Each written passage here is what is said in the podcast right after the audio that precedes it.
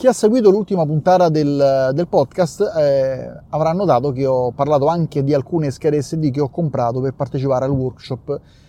eh, di Oroperfido sul ritratto, e fondamentalmente mentre stavo registrando l'audio del podcast mi sono anche fatto delle domande, mi sono chiesto delle cose, insomma alla fine è emersa una mia grandissima, una mia grandissima ignoranza su un dispositivo che si usa molto nella, nella fotografia ed è praticamente imprescindibile, ossia le schede S D. Ho una quantità di schede S D, insomma, non, non ragguardevole, non, non ho tantissime schede S D per la macchina fotografica, ne ho un po',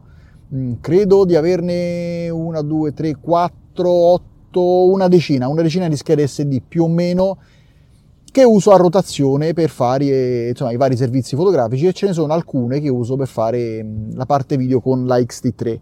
Ora, una cosa che io non so, non conosco e su cui mi dovrei documentare, ma diciamo questo è il podcast, è, è la parte intima del, della chiacchierata che c'è con voi, insomma cose che non racconterò sul canale YouTube perché insomma lo sto orientando più una par- verso una parte pratica.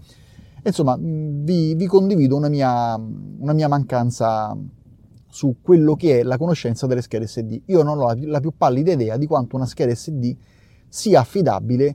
mh, alla lunga. Non so se le schede S D hanno un limite di registrazione o comunque una quantità di dati che possono contenere nel tempo, che ne so, magari mh, dopo le cinquantamila, adesso faccio per dire numeri a caso, cinquantamila formattazioni diventa un po' meno affidabile. Non so se il, per come è costruita la scheda S D dopo un certo numero di anni comincia a perdere colpi.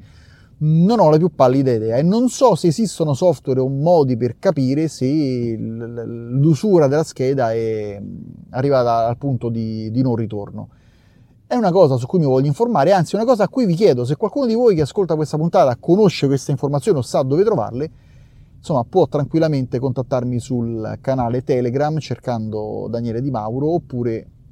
contattandomi attraverso il canale YouTube, commentando un video qualunque, tanto i commenti li leggo tutti quanti, e scrivendo le informazioni sulla, sulla parte delle schede S D. Perché, insomma,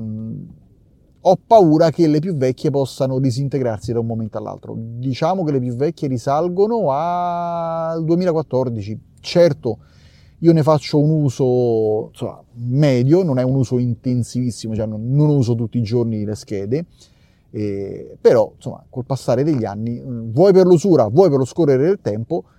potrebbero crearsi delle spiacevoli problematiche, tanto che adesso quando vado a scattare